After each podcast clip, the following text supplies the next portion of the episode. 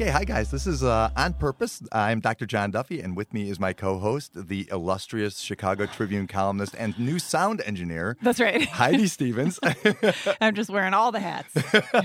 By sound engineer, he means I hit the button that said play.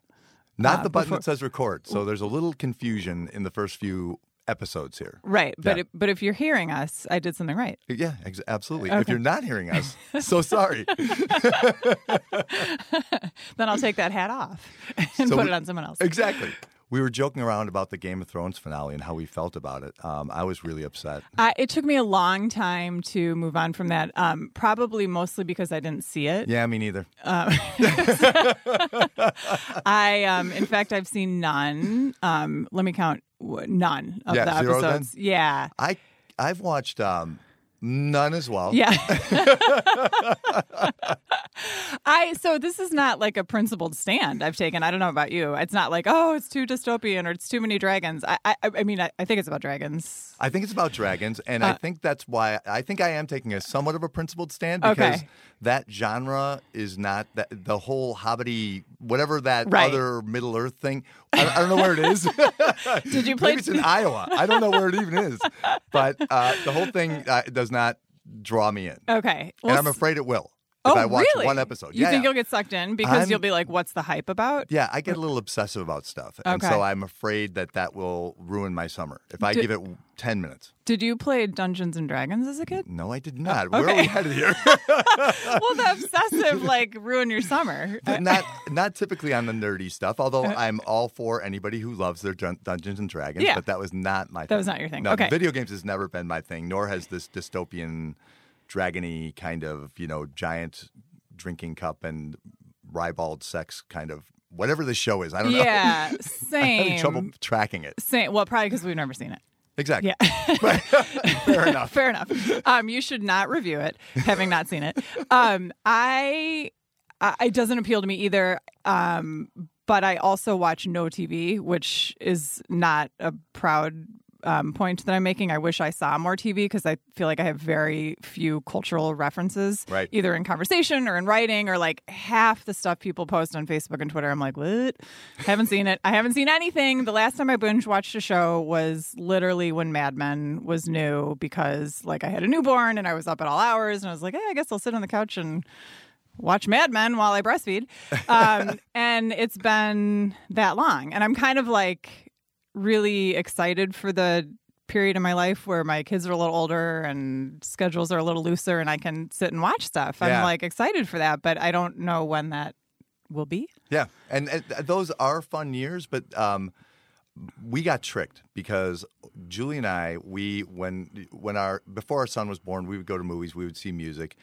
When he was about eight or nine, he started watching baseball, the Cubs, all the time, and now that's all we do. Yeah. You know, so even if he's gone, and one of us is home, that's all we're watching. You just didn't watch baseball. yeah, yeah, all day long. What do you do when it's not baseball season? Watch Uh, football? No, we'll watch something else on Yeah. occasion. I do watch football. I, I after briefly after concussion, the movie, Yeah. I, and the CT thing, I was so mortified and horrified that I was ever a football fan, Yeah. and I, I could see how archaic and horrific it was. Yep. I lasted three games. In the Yeah. season. it's really fun to watch. so fun. I mean, I'll never let my son play. I mean, I let him play flag, but I'll Right. never let him play tackle. But yeah, I, I do like to sit and watch a football game with him, college or professional. yeah, me too. I'm all in, and um, and I agree. Though I'm so relieved that my son never wanted to play. Yeah. Yeah. Yeah. Will went through a, a short period. I mean, he was so little. I don't even think they had teams that he could have played on, but he went through a short period when he was like eight. Like, I can't wait to play tackle. And I was like, uh, but never to happen. right. Um, it's a daydream. That's all that is, pal. And he has stopped asking since. And now he's more into track and baseball, which I don't think you get concussions in very often. No, I think you- he's. Pretty, I think he's in a good line. yeah, he's probably in good Yeah. shape. Um, but yeah, I so we won't talk about this too much longer. But we actually, Michael and I don't even really watch movies together because he writes about movies for a living at the Tribune and sees like you know. 9 10 14 movies a week and like by friday or saturday night if we don't have plans which by itself is rare but if it's a friday or saturday night where we don't have plans um like the last thing he wants to do is sit and watch something So for those those of us who are kind of voyeuristic into your lives, Yeah. that is a striking note. The, the, the fact that you and Michael do not watch movies together. Is Never. just, it's just something I think most of us would picture is, oh, somewhere in the house is some kind of a theater and you guys Right. sit there, you know, and, and there's little statues of Siskel and Ebert No. somewhere. oh, that's hilarious. No, we have one TV in our whole house, and it's I don't know how it's so it's so many years old that when my son finally got an Xbox, I was like, "Oof, does the technology work?" Because like I think this TV is from before Xbox was a thing. Um, so we found a special cord, and it works fine. But um, no, we do not have a home theater, and we literally, I I'm not kidding. I could count on, well, maybe both hands, probably. 10 movies we've seen together in the time we've been together and we've been married almost six years and we dated before that we just do not go to the movies That's amazing. and we sometimes sometimes if we're at home um, we will watch you know something on netflix but i swear to god it's happened like three times Yeah. and uh, you know so far that's fine like sometimes i'll be like hey you want to watch a movie and he's like i really really don't Yeah. um, let's go see music or let's go get margaritas Yeah. or let's go you know and and that's what we tend to do and that's fine it's actually it's kind of lovely That's probably better, right? I Yeah. mean, yeah. Yeah, it sounds good. yeah Um, our um, our taste in movies since we had a child, I don't know if you've run into this, has changed. We I can no longer watch like a horror film at all ever. Yeah. And um, so you know, Julie and I, the last movie we went to see was the Mister Rogers movie. Aw. You know, because like it was like we needed to feel good about something. you Right, know? right. I wonder if that's from having kids or if that's from like the state of the world. I think it's a little of both. Both, for maybe. Sure. Yeah. yeah. Yeah. I mean, one thing that's changed for me since having kids is what, and this is also like what's happening in the world and how the culture has shifted. But like when I sit down with my kids to show them something I loved, like Back to the Future or League Oh, of Their yeah. Own, Yeah. I'm like, oh God, this is not funny at all. There's like a date rape, and oh my God, why do they keep making fun of her looks and like all this stuff that used to just fly over my head or even be funny. Now I'm like grossed out by, Uh, and my kids stare like, why are you showing us this? Right. and and it was it felt so organic and funny and easy. I had that experience with John Hughes movies and Risky Business. Uh, For some reason, uh, watching Risky Business with George, I thought was going to be like really like he was a young teenager. And I thought this is. Re- I loved this movie. It was so fun and Yeah. light, and you know uh, there were so many zingers in there that were so great. And Right. it's like, oh, there is a whorehouse though with teenagers. That's fun. Which Yeah. that part eluded me somehow. Yeah, you know. somehow. Well, and so I, you know, our kids are probably smarter than we were as kids because whatever was eluding me while I was watching these, you know, handful of movies that I showed my kids did not elude. I mean, they were kind of like, "Wait, he's mom," like the date rape scene in Yeah. Back to the Future. Mom, mom. Mom, I'm like, I know, I know. It, I know it doesn't. It like it stops. Somebody comes to rescue her. What the hell Nightmares, was I right? thinking? Yep. No, and it, it just goes to show you what was ordinary once. And I love that kids now pick up on this stuff and Yeah. it's not cool with them. Like, Right. you know, and they're willing to say so, like, uh uh what is this? No, No, no, Biff with the thing, you know, no. no. And all the bullying, you oh know, Oh even A League of Their Own. Like, I remember thinking Jon Lovitz was really funny and Tom Hanks was really funny. And watching that one, I'm like, man, they're just dicks. Yes, Like- absolutely. it's not charming at all. They're just being dicks. that was the nature of movies in the 80s and 90s, you know, probably all the way back to the beginning of Hollywood, I would Yeah. guess, is the men were pretty much dicks the whole way through. Right, And, and- we're just, we found it charming, Charming. somehow. right. Like, we kind of deserve to be talked to like that. Like, they put us in our place. Oh, God. Okay. So, speaking of bullying, yes. um, Mayor Pete, How about Mayor Pete? how good was that advice? Oh my God! You know, on Fox News, he's asked, you know, um, by an 11 year old. Yeah. Which I that alone, by the way, struck me. Um, in, in your column, I didn't know that Rebecca was 11. Yeah. Um, but I think that is amazing. If you picture being 11. You're at a town hall and you're going to ask the possible next president of the United States a question. Right. And she, with great poise, asks, What would you do about bullying? Yeah. You know, as an, as, as an example. And my God, his answer was amazing. His answer was amazing, and he talked about. uh, So I guess the the two takeaways I focused on the most was, you know, he talked about how um, well, first of all, he congratulated her. I don't know if he congratulated her, but he, you know, he applauded the fact that she was willing to talk about it Yeah. because he said often it can be kind of embarrassing and shameful. And so people don't talk about being bullied. So, like, good for you for bringing it up. And then he copped to, you know, hey, and this happened. I was bullied when I I, was, was a kid, right? So Yep. kind of like we're, I'm in that club. I get it. Anybody who's different can be bullied. Yeah. And the secret is everybody's different. I loved that. Love that. Yeah. And then he said that, you know, often it's because someone has been hurt themselves that they turn around and try to hurt others, which I thought was a good explanation for a bully's behavior. I don't like it as an excuse for a bully's behavior. I mean, I did wish, and again, I, I said this in a column, like Rebecca didn't ask me what I thought about bullying. I don't know why. Maybe it's because I'm you not running for president. there, I think, maybe. And yeah. oh, oh, oh, that's it. That's it. I wasn't there. Um, I, I do worry sometimes because kids have so much empathy and they really do feel like they can solve problems that are huge, which is a wonderful thing about kids. Yes. I think sometimes they can get the impression that fixing someone who's been hurt is their job, right? And so they stay in friendships where they're being mistreated or you know, when they get a little older, they stay in relationships where they're being mistreated. And I just like, I think it's important for kids to hear, like, you know, he might be acting like that or she might be acting like that because of some like really deep hurt inside. Um, however, that is not your hurt to fix. Like, you probably can't even fix it. So don't stick around and be mistreated. Just know that that's probably where it's coming from. It's not your job to absorb that person's hurt Right. if they're mistreating you. Right. Um, I applaud that. So I feel like a standing O for that because I, I think a lot of my generation doesn't think that kids are thoughtful or empathic toward one another. Oh, They- that this is a selfish so generation. are. Uh, they so are. And I love that you pointed that out in your column and now because kids are at risk of doing that for sure, of feeling so much for the kid who is bullying them Mm-hmm. Yep. that they're willing to like, mm, I think they need this. I think they need this moment, so I'm going to give this to them. Right. You know, and I'll pay the price. I'll absorb that.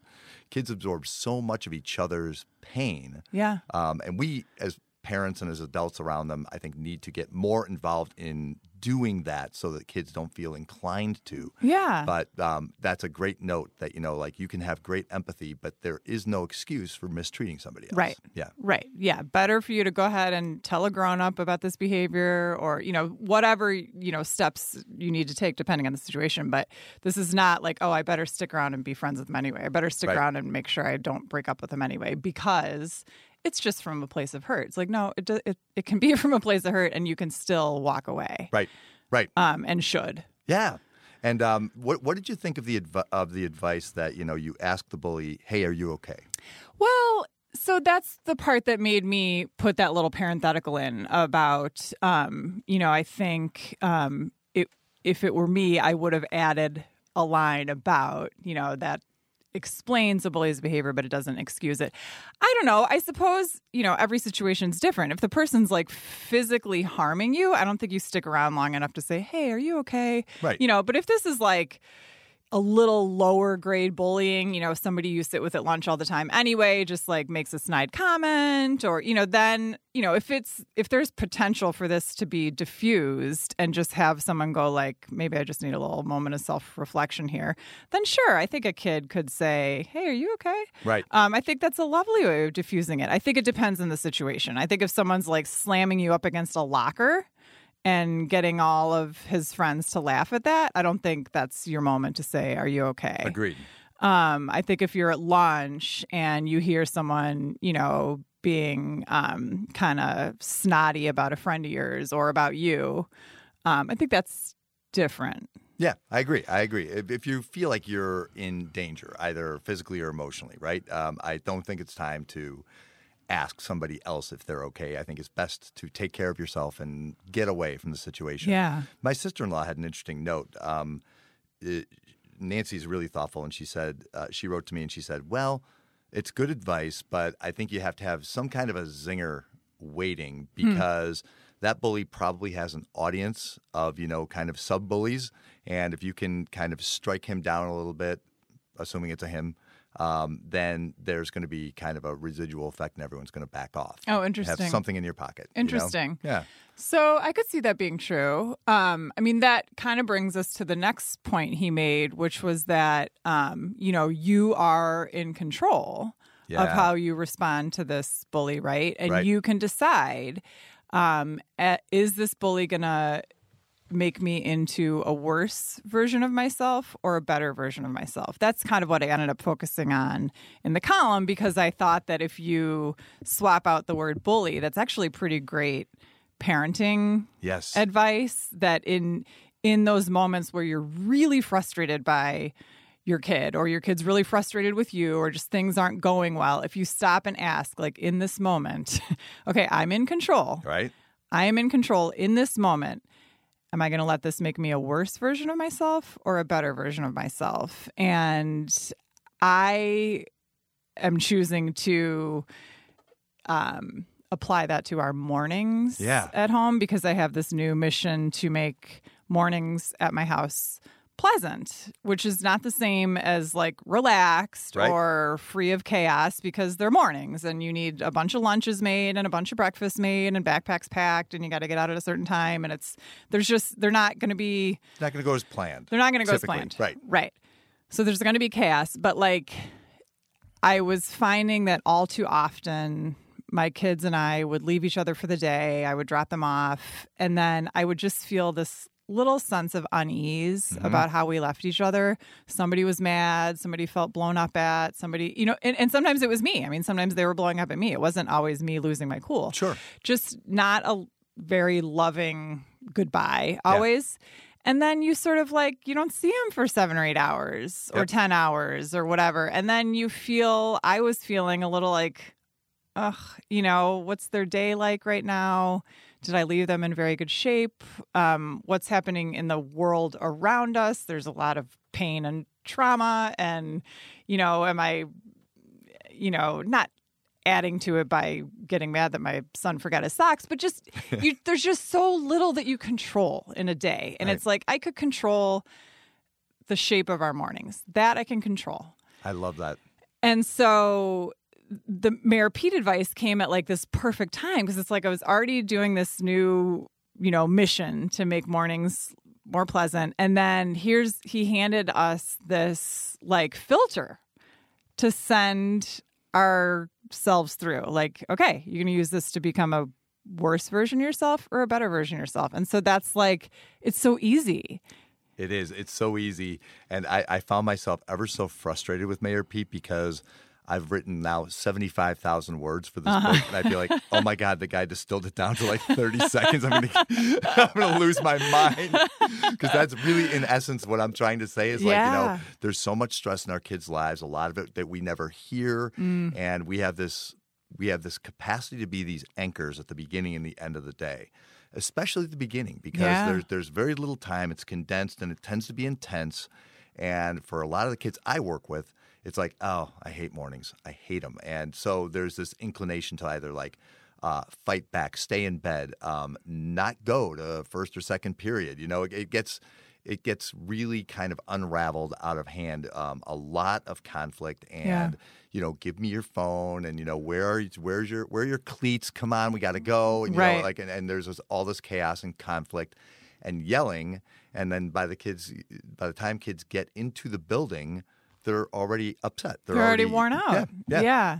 And you don't have the time to repair it. I mean, that's the other thing. Like in the evening, if somebody's short with somebody, you know, you can sit down at dinner and talk it through. Or, Right. you know, bedtime's around the corner. You can sit on their bed and talk it through. you get this little uh, regressive moment right where you Yeah. can like you can cuddle for a little while and just talk it through Yeah, right. yeah. There's a safety net, and there's not one in the mornings. No, no, and yet the mornings set a tone, right? Yeah. And um, you pointed something out in in your column that I don't think about very often, um, but it is the anxiety of the parent. So I focus a lot on you know your kids are experiencing this and this and this all day long. And There's social anxiety, academic anxiety, um, social media anxiety, all these uh, this identity traffic that they're having to navigate while they're trying to do their best and you know stay in the right tier uh, socially. Yeah. Um, you pointed out, you know, like most parents have a tinge of anxiety just dropping their kids off. Just dropping your kid at school. I don't know a parent who doesn't Yeah. right now. Yeah. I mean, how would you? How would you feel 100% safe with your kid in a school building in America right now? and I hear it from kids all the time. The kids are really like feeling that. You know what I mean? Like they're very aware of, well, why would my school not be the one to be shot up? Right. You know, because this feels random. Yeah. You know, so In the hundreds or thousands of students around me in my school building right now, the chance of one of them being kind of at a tipping point, you know, possible. it's high. Yeah, With access to a gun, high. It's America. pretty high. Yeah. Yeah. So kids know that. Right. Um, so, So, yeah, that- collectively, that's probably you know in the background Right. all the time too. right You know. right yeah whether you're conscious of it or not so yeah i just I- think that you know his answer probably wasn't intended to tap into all of those things but i sure uh, had it tap into them all in my head. And and i think the other thing is that um it helped me pause and think for a minute how often i'm reacting Mhm. to something and maybe not in the best way Right. with my kids. Um, so you know that's another thing about the mornings is like you know they're tired and hungry and as you said overwhelmed by this you know traffic they have to navigate Yeah. once they get to school and really actually before they get to school because they got to remember what to bring and what's due and what's you know think about the social environment they're about to walk in Think, so Um, most kids are nervous about something in Right. the morning that's coming up in the next eight hours. Right. Yeah. And so, you know, they might not be on their best behavior. Right, right. and like it's up to us to not necessarily take that personally or not even necessarily call it out. Like is this the moment to call it out? I mean, I so for my daughter, she's 13 and like there are a lot of mornings where I drive her to school and she's silent and I mean and sometimes not. Sometimes she's talkative and chatty and fine, but some mornings she is sullen and silent on the whole ride. And then she stands up to get out of the car, and I say, like, "Oh, have a great day. I love you." And she slams the door, like slams the door. And I'm like, "What the? I just said, have a good day. I love you. Like, what about that?" Um, and it would bug me to no end for the first like I don't know three months of school or whatever. I'm like, I, you know, I like arranged my entire schedule around, To get you here. To get you here. I mean, I don't say these things, but in my head, I'm for sure saying them. And like, she goes to a different school this year than her brother, so like, it is logistically crazy. She could take the bus, but I don't make her. On and on. And in my head, I'm thinking, really, really, you're gonna slam the door? like I did all these things, and then I said have a good day, and then I said I love you, and then I handed you your lunch that I got up early to make.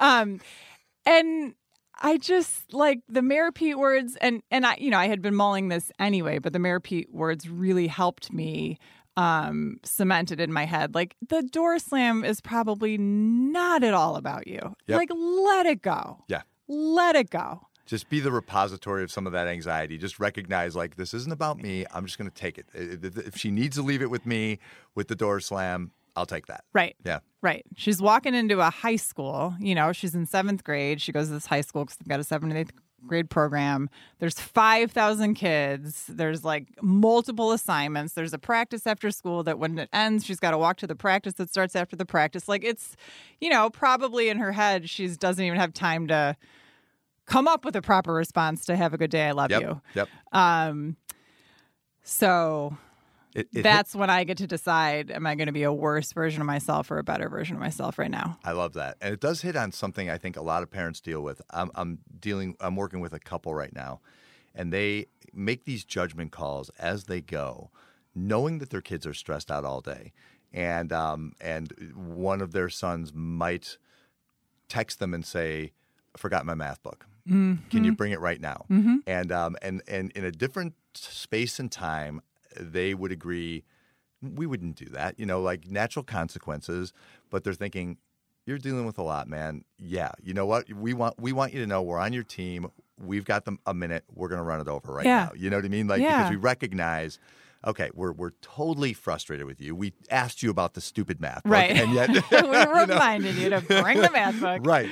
But you're you, obviously you've got a lot on your mind, and so we're going to do the solid. And there's a little emotional bank account boost there, right? Yep. Where it's like at the end of the day, there might be a little like even if it's not a thank you, it might be a little lighter. Yep. Yeah. Totally. Yeah. That's a question that comes up all the time when I'm talking to other parents and I even see like experts weighing in on this with, you know, various articles. You know, should you Yeah. swoop in and rescue your kid when they forget the trumpet or they forget the math book Right. or they forget the cleats.